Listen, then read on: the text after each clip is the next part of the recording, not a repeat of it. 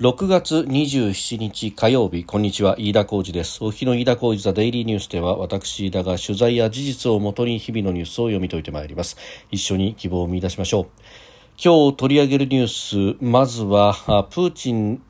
ロシア大統領が再び演説を行いまして、えー、ワグネルの武装蜂起の停止について、えー、最後の一戦で立ち止まったと評価をしましたが反乱の首謀者がロシアを裏切ったと強調しました。ただプリゴジン氏への直接の言及はなかったということであります。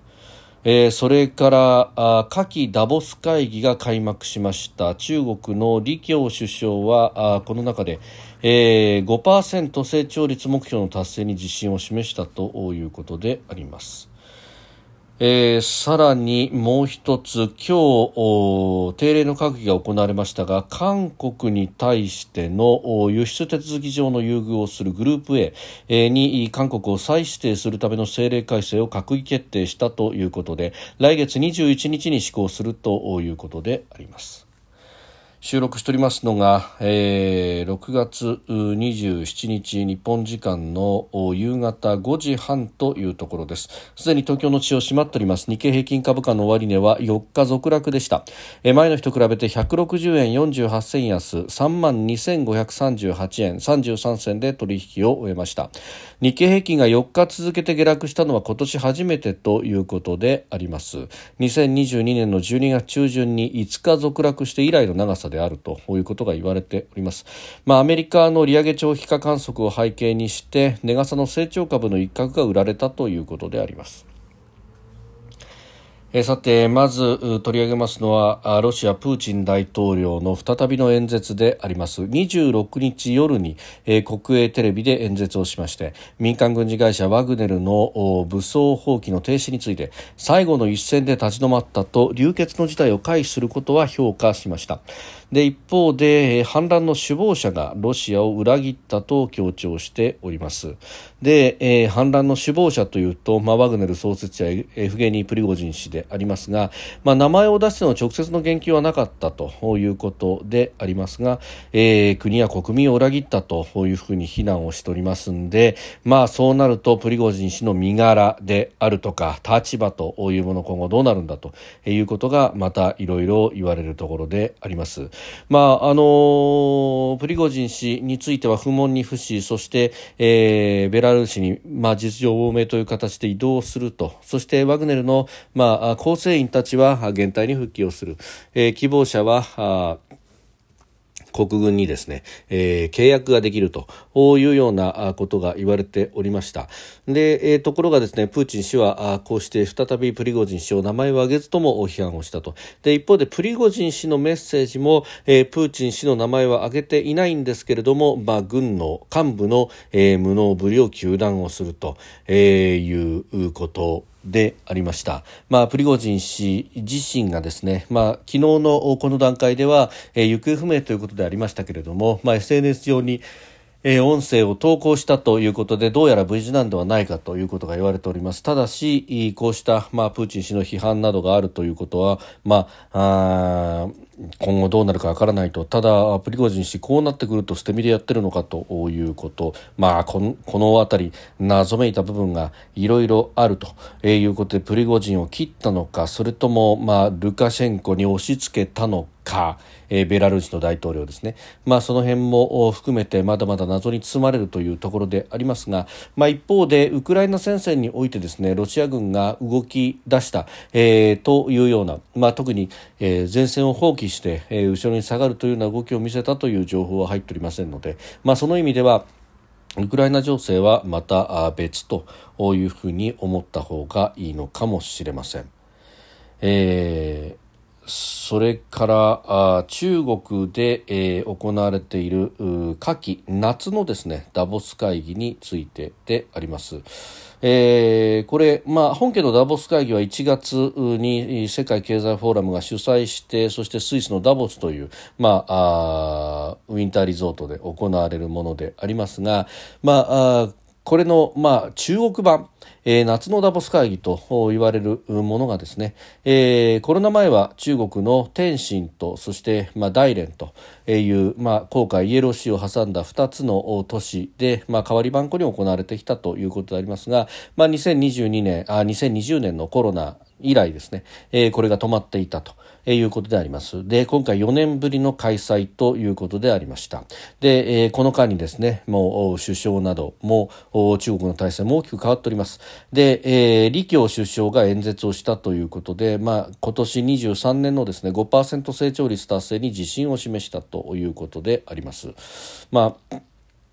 ゼロコロナ政策が終了した後中国経済が減速しているんじゃないかという懸念を打ち消す狙いがあるとみられると、えー、報じられておりますけれども、まあ、そもそも論としてかつては7%あるいは8%成長がないと、えー、人民にですね、えー、等しく果実を与えることができないと、まあ、この人民に、えー、経済成長の果実を等しく与えるということこそが中国共産党の存在価値だ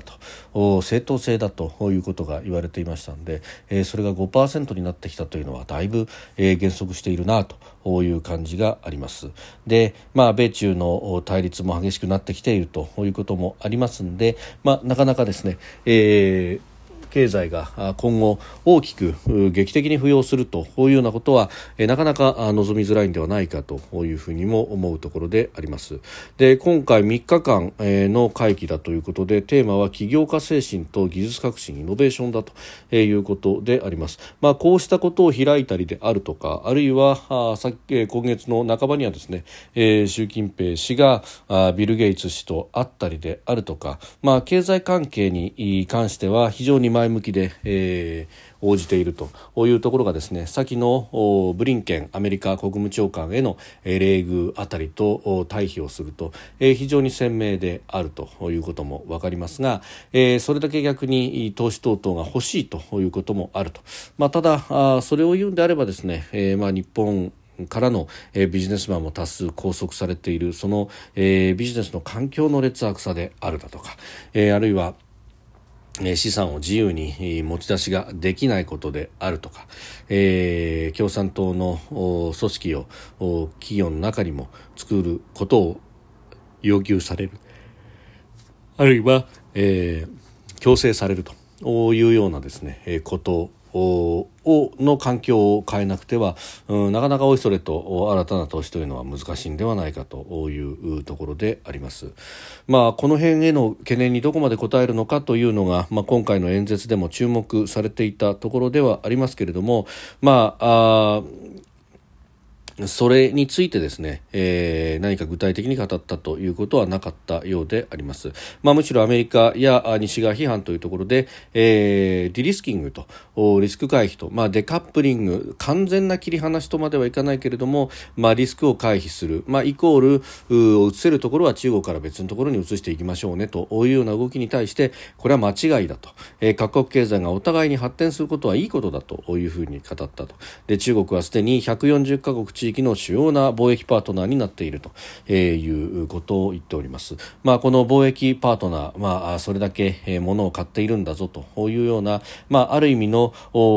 優越的地位というものを使ってですね、相手国の言うことを聞かせようとするということ、まあ、経済的な威圧という言葉でアメリカは表現しておりますがこれこそが批判されているところであるんですけれども、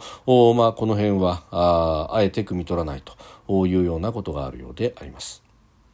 それからですね韓国に対しての輸出手続きの優遇措置、えー、グループ A と、まあ、昔はホワイト国といったあその待遇をですね、えー、韓国に対して再指定するための政令改正を、えー、今日岸田内閣は閣議決定しました。7月21日に施行するということであります、まあ、今年3月の日韓の首脳会談を皮切りにしまして、えー、関係改善というものが非常に進んでいるというふうに言われてております安全保障の面を考えるとやらざるを得ないということアメリカからの圧力等々ということで、まあ、自衛隊の艦艇、えー、航空機に対してのですねレーダー照射であるとかあるいは艦艇があ自衛艦機を掲げることそして入港することを拒否するなどなどというさまざまな屈辱的なことをやってきたわけであります。で一方で韓国に関してはですねこの、えー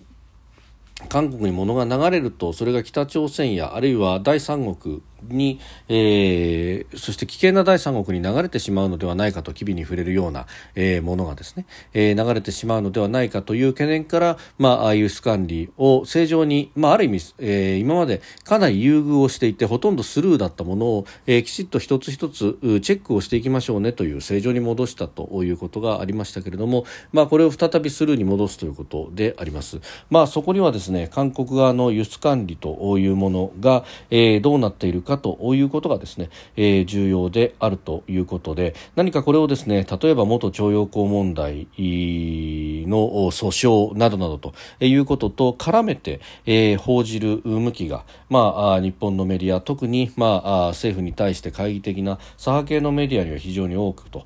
そして、まあ、結局この元徴用工訴訟等の結果が気に入らないから、えー、グループ A から外したんだみたいなですね文脈で。で、えー、今回ユン政権が、まあ、日本に対して、えー、いい顔をしてきてるからこれを戻すんだというようなですね文脈で語られがちなところですけれども、まああのー、これに関しては閣議決定の手続きはあ輸出管理をきちっとしてるからという建前があるでしょうし、えー、これに対してですね岸田政権はあどういった経緯で、えー、なされたのかということを、まあ、説明する必要はあるんだろうと、えー、きちっとですね、まあ、北朝鮮に例えば機微に触れるような、えー、物産だとかがいかないということがですねきちんと担保されてるんであればあ論理構造上、えー、解除するというのも、まあ、やぶさかではないというところでありますし、まあ、それをですねユン政権が例えば倒れたとしてもあるいはあ韓国国内の政治状況がたとえ変わったとしてもですねここの輸出管理については変わりませんとこういうことがあるんであればこうした解除というものは、えー、当然だというふうには思うんですが、まあ、そういったことの担保をですね、えー、どこまできちんとしているのかという説明がまずは必要なんだろうと思うところであります。飯田浩司ザデイリーニュース月曜から金曜までの夕方から夜にかけてポッドキャストで配信しております。番組ニュースに関してご意見感想飯田 TDN アットマーク Gmail.com までお送りください。飯田浩司ザデイリーニュースまた明日もぜひお聞きください。飯田浩司でした。